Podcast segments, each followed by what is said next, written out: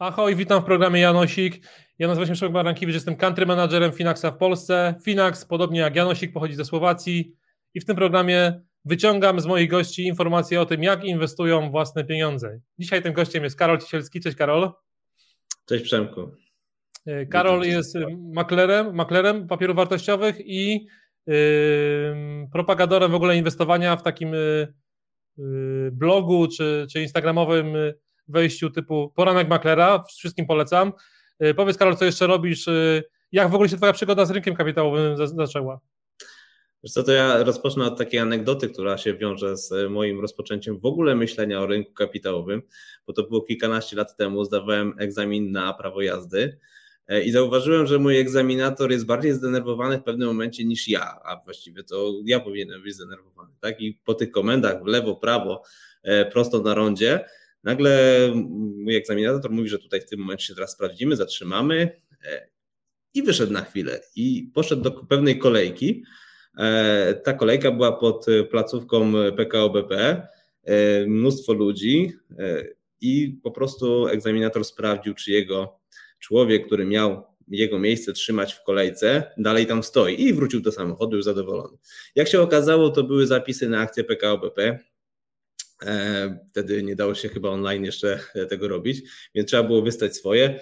E, część ludzi korzystała z tak zwanych staczy i wtedy mocno się zainteresowałem tym tematem, co ten makler w ogóle robi, tak? Że, że tak dużo ludzi tam stoi przed nim i e, mimo wszystko czeka w tej kolejce, żeby się z nim spotkać i zapisać na, na jakieś akcje. No ale tak oczywiście, jeżeli mówimy o doświadczenia takie bardziej stricte związane z inwestowaniem, no to wiadomo, że E, pojawiały się szkoły, e, szkoły inwestowania na, już w liceum, e, potem z racji tego, że wybrałem Uniwersytet Ekonomiczny we Wrocławiu, no to tam też, no, jak przystało na prawdziwego studenta ekonomii, finansów i bankowości, na pierwszym roku oczywiście musiałem sobie założyć rachunek maklerski i dziwne spółki zacząłem inwestować. To był jeszcze czas hossy, więc wszystko od początku się udawało. Wydawało się, że jesteśmy mistrzami świata i potem przyszedł rok 2007 i i wszystko prysło. Okay. A, a, co jeszcze robisz oprócz, oprócz poranka maklera? E, no generalnie e, zajmuję się obecnie też relacjami inwestorskimi e, w spółce Woodpecker, to spółka sasowa, taka podobna trochę do LiveChata, taki młodszy, młodszy brat. Też pewnie dlatego, że bardzo dużą rolę w przeszłości przy, przywiązywałem właśnie do relacji inwestorskich, w jaki sposób spółki E, komunikują się z rynkiem, z inwestorami indywidualnymi. E, I w pewnym momencie gdzieś tam spotkałem się z e, prezesem Mateuszem Tarczyńskim, znałem go wcześniej i mówię, może byśmy tutaj coś razem podziałali z tymi relacjami inwestorskimi, żeby podnieść też jakość tychże komunikatów. Rozumiem, że emeryturę będziesz miał nie tylko, nie tylko z Woodpeckera, więc pochwal się teraz. Y, jeszcze masz daleko, prawdziwie wiele, wiele lat, ale z czego zamierzasz żyć na emeryturze? Wiesz co, ja myślę, że emerytura to, ja chciałbym, żeby mnie ten, ten temat nie dotyczył, generalnie chciałbym e, zachować zarówno kondycję fizyczną, jak i psychiczną na tyle pozwalającą, żeby e, pracować e, dalej w wieku 65, 67, 70, 75 lat i czerpać dalej z tego przyjemność. No ale to wszystko zależy od tego, czy ta praca dalej będzie jedna, czy następne jakieś zajęcia, które będę robił, e, będą mi przynosić korzyść, więc nie myślę o tym oczywiście w taki sposób. Natomiast wiadomo, jest, jest ten filar ZUS-owski, który pewnie zapewnia w jakiś tam minimalny stan e, no, zapewnienia jakichś tam dóbr w przyszłości, no ale oczywiście musimy też myśleć o, o inwestycjach kapitałowych, więc w tym momencie oczywiście o tym, e, e, w te inwestycje kapitałowe już e, uruchomione mam i zdecydowanie to jest na razie podstawa taka, taka tego, co, z tego, co będę korzystał w przyszłości. Dobra, a masz poduszkę finansową? Taką rezerwę, taką wiesz, rezerwę na, na, na czarną godzinę? Mam poduszkę finansową i powiem Ci, że mam dosyć duży problem z tą poduszką finansową, bo ona miała służyć za taki pieniądz, który w razie czego jest łatwo dostępny. I, i powiem Ci, że ta poduszka finansowa obecnie jest e, ulokowana w obligacjach skarbowych indeksowanych inflacją. No i trudno byłoby mi się dzisiaj z nimi rozstać, bo one są po kilkanaście procent oprocentowane dzisiaj. Jak premier, jak premier inwestujesz.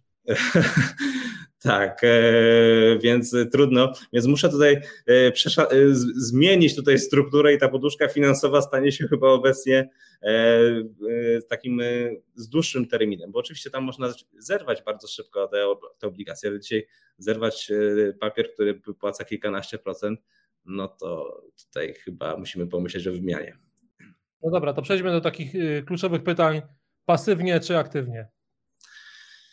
No już kilkanaście lat jestem na tym rynku kapitałowym, wiele przeżyłem, e, więc e, jakbyśmy się wrócili do tego 2006 roku, to pewnie nie miałbym pojęcia, co ty mówisz o, do mnie o pasywnym inwestowaniu, skoro taką frajdę sprawia mi kupowanie i za dwa dni sprzedawanie z dużym zyskiem e, dziwnych spółek, których właściwie nie, nie bardzo wiedziałem, co robią, ale dzisiaj z perspektywy czasu i jak jakby poznałem tego też siebie od strony psychologii inwestowania, to widzę, że jednak y, te pasywne musi się pojawić w takim portfelu, e, ze względu na to, że łatwiej realizować strategie, e, które mówimy chociażby o emeryturze, no to zdecydowanie łatwiej tam zapanować nad, e, nad strategią w jakichś tak periodach czasowych, no inwestować, nie wiem, czy to właśnie e, część w Stany Zjednoczone, czy, e, czy w Polskę, ale generalnie zaplanowane to już wcześniej i zgodnie z strategią, no to zdecydowanie ta, ta pasywna e, pomaga. Natomiast jeżeli mówimy o rynku aktywnym, no to zdecydowanie jest też na to miejsce. Natomiast zdecydowanie też mniej czasu dzisiaj poświęcam, wybieram pewne segmenty, które mnie interesują i tam staram się być obecny i zbierać te informacje z rynku. No dobra, globalnie czy lokalnie inwestujesz? No, tak jak Ci powiedziałem na wstępie, e, z racji tego, że zajmuję się też relacjami inwestorskimi właśnie w firmie Woodpecker Co. E, i patrzę na to, że ta spółka, polska spółka osiąga 90% przychodów z zagranicy, mimo że jest właśnie polską spółką, to ciężko dzisiaj się zamknąć tylko i wyłącznie na lokalny rynek. E, skoro taki duży przypływ jest e, środków pieniężnych z zagranicy. E, posłużę się też tutaj przykładem teorii sieci, może bardzo uproszczony sposób, natomiast wyobraźmy sobie sytuację, że oglądaliśmy świetny serial na platformie streamingowej, tylko problem polega na tym, że żaden z naszych znajomych nie ma tej platformy streamingowej. Spotykamy się na wieczorze, wieczorze na kolacji, i zaczynamy rozmawiać, wymieniać poglądy na temat różnych seriali i nagle się okazuje, że my nie mamy z kim rozmawiać, bo wszyscy tam oglądają na jakiejś platformie A, B, C e, i ze sobą mają ten, ten kontakt, a my zostajemy sami. I co robimy po powrocie do domu? No kupujemy dostęp do tamtych platform, rezygnujemy z naszej, bo żeby dołączyć do rozmowy. I tak dzisiaj mamy globalizację na takim poziomie, że każdy rynek kapitałowy, czy to Stany Zjednoczone, czy Polska, czy Niemcy ze sobą konkurują o inwestorów. I dzisiaj największą szansę oczywiście mają Stany Zjednoczone. Teoria sieci mówi, że no, chcemy być tam, gdzie są wszyscy. No dzisiaj Stany Zjednoczone ściągają kapitał z całego świata, mają bardzo popularne spółki i ciężko dzisiaj właśnie przez taki, taki sposób nie inwestować e, globalnie i, i zamknąć oczy i tylko inwestować lokalnie. Ale dlatego, no i jeżeli też popatrzymy na udział rynku polskiego w skali globalnej, no to jest on bodajże poniżej 1%. No więc e, ryzykować tylko i wyłącznie e, kapitał na polskim rynku, no myślę, że warto jednak pomyśleć o, o rynku globalnym, chociaż patriotą lokalnym jestem i, i na pewno zawsze pozostanę na rynku polskim, a szczególnie na rynku wrocławskim. Okej, okay, no to jakby zostajemy na tym polskim rynku patriotycznie. Jakbyś miał taką magiczną moc i mógłbyś zmienić jedną rzecz na tym rynku, bo też wszyscy zawsze lubimy narzekać, ale zmieńmy coś. Teraz masz możliwość zmiany jednej rzeczy. Co by to było? No zdecydowanie promocja długoterminowego inwestowania i patrząc na tą perspektywę, to są dwie rzeczy, które można byłoby poprawić w ten sposób, czyli pewnie w jakimś stopniu zmienić coś, e, ale to, to pewnie każdy o tym mówi, o podatku od zysków kapitałowych, o podatku belki, czyli w jakim stopniu postawić jakąś granicę, nie wiem, dwóch, trzech, pięciu lat, po którym rzeczywiście, jeżeli mamy taką inwestycję długoterminową, no to podatek e, nie będzie pobierany, ale z racji tego, że niedawno był 1 czerwca i mieliśmy Dzień Dziecka, to myślę, że edukacja finansowa, którą też e, stosuję właśnie na Instagramie, żeby trafiać do ludzi, którzy jeszcze do tej pory nie mieli wspólnego nic z inwestowaniem, z, z finansami, z finansami osobistymi, w jaki sposób tam tak zaczynać, zaczepiać ludzi, żeby może pomyśleli coś o przyszłości i jeżeli mówimy tutaj o edukacji finansowej dzieci, no to myślę, że tutaj należałoby tutaj powysyłać trochę listów do Ministerstwa Edukacji, żeby w jakiś sposób trochę wprowadzało więcej zaangażowania, więcej zajęć, e, nie wiem, o rynku kapitałowym, w ogóle o nie tylko pozostawiać to nauce o przedsiębior przedsiębiorczość chyba, tak? Tam e, tak, tak. taka taka obecnie jest. Więc to jest zdecydowanie za mało. E, co widzimy wielu, wielu dzisiaj na, na wielu forach, tak? jeżeli się pojawia informacja o tym, że e, dzisiaj przy tych wzrostach e, WIBOR-u, że przecież umawiałem się z bankiem na raty stałe, to o co to chodzi, że, że dziś wczoraj miałem 1800 zł raty, a dzisiaj mam 3200, to widać zdecydowanie, że społeczeństwo kompletnie nie jest przygotowane na, no nie jest przygotowane pod względem edukacji finansowej. To musimy to zmienić. No pełna zgoda. Warto się też chyba edukować na błędach, więc ja zawsze proszę moich gości, żeby powiedzieli taki swój błąd inwestycyjny, który ich wiele nauczył, albo który może naszych słuchaczy, widzów wiele nauczyć. Ja myślę, że takim podstawowym moim błędem to była niecierpliwość w przeszłości. Jak popatrzę sobie na spółki, yy, które sprzedawałem po bardzo niskich cenach, taki przykład to pewnie, pewnie masz yy, oklepany, bo to CD Projekt jest to zależy, bo teraz już znowu, znowu jest poniżej 100 zł. On się coraz bardziej zbliża do tego momentu mojej ceny sprzedaży, więc podejrzewam, pamiętam, że pierwsza moja sprzedaż CD Projektu była za 18 zł. E, I, I po prostu byłem zadowolony, bo tam był dosyć spory zysk e, na tej, na tej pozycji. Podobnie było z 11bit. E, który gdzieś tam trzymał się przez 2-3 lata bodajże na jakichś takich mhm. poziomach poniżej ceny debiutu, a potem e, jak wystrzelił, to byłem zadowolony, że wreszcie mogę się pozbyć tak, tej, tej, tej, tych, tych, tych akcji, czyli ta cena e, zakupu była tak mocną kotwicą przez tyle lat, że musiałem się gdzieś tam tego pozbyć. Więc to rzeczywiście ta niecierpliwość chyba była największym takim błędem w przeszłości. Okej, okay, to na koniec jeszcze każdego proszę, żeby podzielił się też jakąś jedną książką, lekturą o, o inwestowaniu albo szerzej o finansach osobistych. Kolej na ciebie. Ja tutaj zwracam, zwracam, zwracałem już uwagę w trakcie rozmowy na psychologię inwestowania e, i polecam taką książkę, do której lubię wracać. Ona jest krótka i prosta, tak mi się wydaje. To jest Droga, inwestor, e, Droga Inwestora, Chciwość i Strach na rynkach finansowych. E, Grzegorz Zalewski i Tomasz Zaleśkiewicz. Świetna mam książka. ją chyba, poczekaj, mam ją chyba zaraz pokażę. Mówiłeś, że nie masz, a ja zobacz, przypadkowo akurat no, uważam, że to jest świetna książka. To jest książka, przy której bardzo dobrze się bawię, czytając ją już któryś raz i y, sprawdzając w przeszłość swoje błędy, jakie rzeczy i rzeczywiście y, ile rzeczy mogę uniknąć.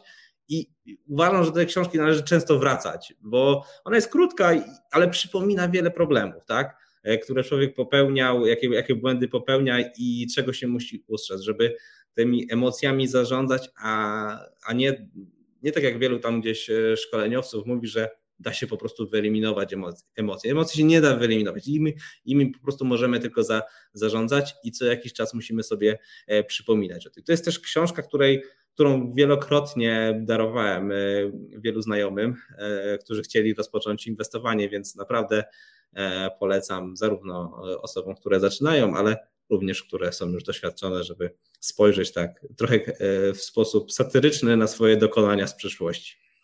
Okej, okay, ja też polecam, polecam też poranek Maklera, to jest tylko na Instagramie, tak? Karol? Tak, tak, to jest tylko na Instagramie, zapraszam. Uważam, że y, bo to też się wzięło z, z chęci jakby przekazywania wiedzy, bo zauważyłem w pewnym momencie, że bardzo dużo osób, ekspertów, analityków jest na, na Twitterze i rzeczywiście między sobą sobie rozmawiają, to jest trochę takie grono ekspertów, natomiast e, taka osoba, która no nie jest na Twitterze, bo tak jak specyficzne grono odbiorców mamy na Twitterze, to na Instagramie trzeba byłoby w jakiś sposób zainteresować e, ludzi, żeby zainteresowali się również edukacją finansową i swoimi finansami osobistymi, swoim budżetem. I wpadłem na taki pomysł, że skoro bardzo dobrze zaczynam dzień zawsze ze śniadaniem, to trochę tak jak możemy to przenieść na na to, jak, jak się przygotować do inwestycji. Jeżeli dobrze się przygotowujemy do inwestycji e, i gdzieś tam zapanujemy nad swoimi emocjami i dobrze podejdziemy analitycznie do tematu, to powinno być dobrze w przyszłości. Tak samo jak dzień rozpoczynamy dobrze, jemy dobre śniadanie, e, to mamy też energię na cały dzień, więc e, jakby, jakby połączyłem to śniadanie wraz z przekazywaniem wiedzy finansowej i to widzę, że w miarę w porządku wygląda. Ja, ja przyznam, że ja jestem aktywny tylko i wyłącznie na, na Twitterze, ale to też wynika z lenistwa i chyba braku czasu, bo wiem, że to konstruowanie tych e, różnych formatów na Instagrama jednak wymaga pewnego wysiłku i, i pewnie śniadanie, śniadanie ci nie wystarczy do tego, żeby te różne, różne tam graficzne elementy po, pożenić i zebrać jakiś ciekawy, ciekawy wspólny format. No tak, tak, tak, ale jak mówię, to też nie jest jakoś bardziej hobbystycznie do tego tematu podchodzę, niezawodowo i to sprawia trochę też e, mojej żonie przyjemność, bo ona bardzo lubi robić zdjęcia, więc w jakiś sposób łączymy nasze, celebrujemy ten nasze mhm. wyjście przed, przed pracą. A nie wiem, nie wiem właśnie, czy u Ciebie tak samo jest, ale my, my na Instagramie, na Finaxie mamy Y, wyjątkową nadreprezentację kobiet. Właśnie jak wspomniałeś o, o, o żonie, to sobie o tym przypomniałem. Tam jest y, dwa do jednego mniej więcej stosunek y, kobiet, kobiet do, do, do mężczyzn, ale generalnie fajnie też do, do, do, do, do płci pięknej z tymi treściami inwestorskimi tak. dosyć, bo chyba mamy w, problem, w Polsce problem z tym inwestowaniem, zwłaszcza wśród kobiet. U mnie jest 60% chyba kobiet, z tego jak ostatnio patrzyłem. To tak, okay. tak, tak jest odbiorców. Jeszcze raz wielkie dzięki, bo bardzo fajna, fajna rozmowa. Mam nadzieję, że wyciągniecie e, wnioski i będziecie yy, czytać te książki, przynajmniej które, które, którą książkę, którą polecał, polecał Karol. Yy, jak Wam się podobało, dajcie lajka w górę, subskrybujcie yy, na, nasz, nasz kanał na YouTubie i nasze podcasty. I zapraszam do kolejnego Janosika. Dzięki, Karol. Dzięki.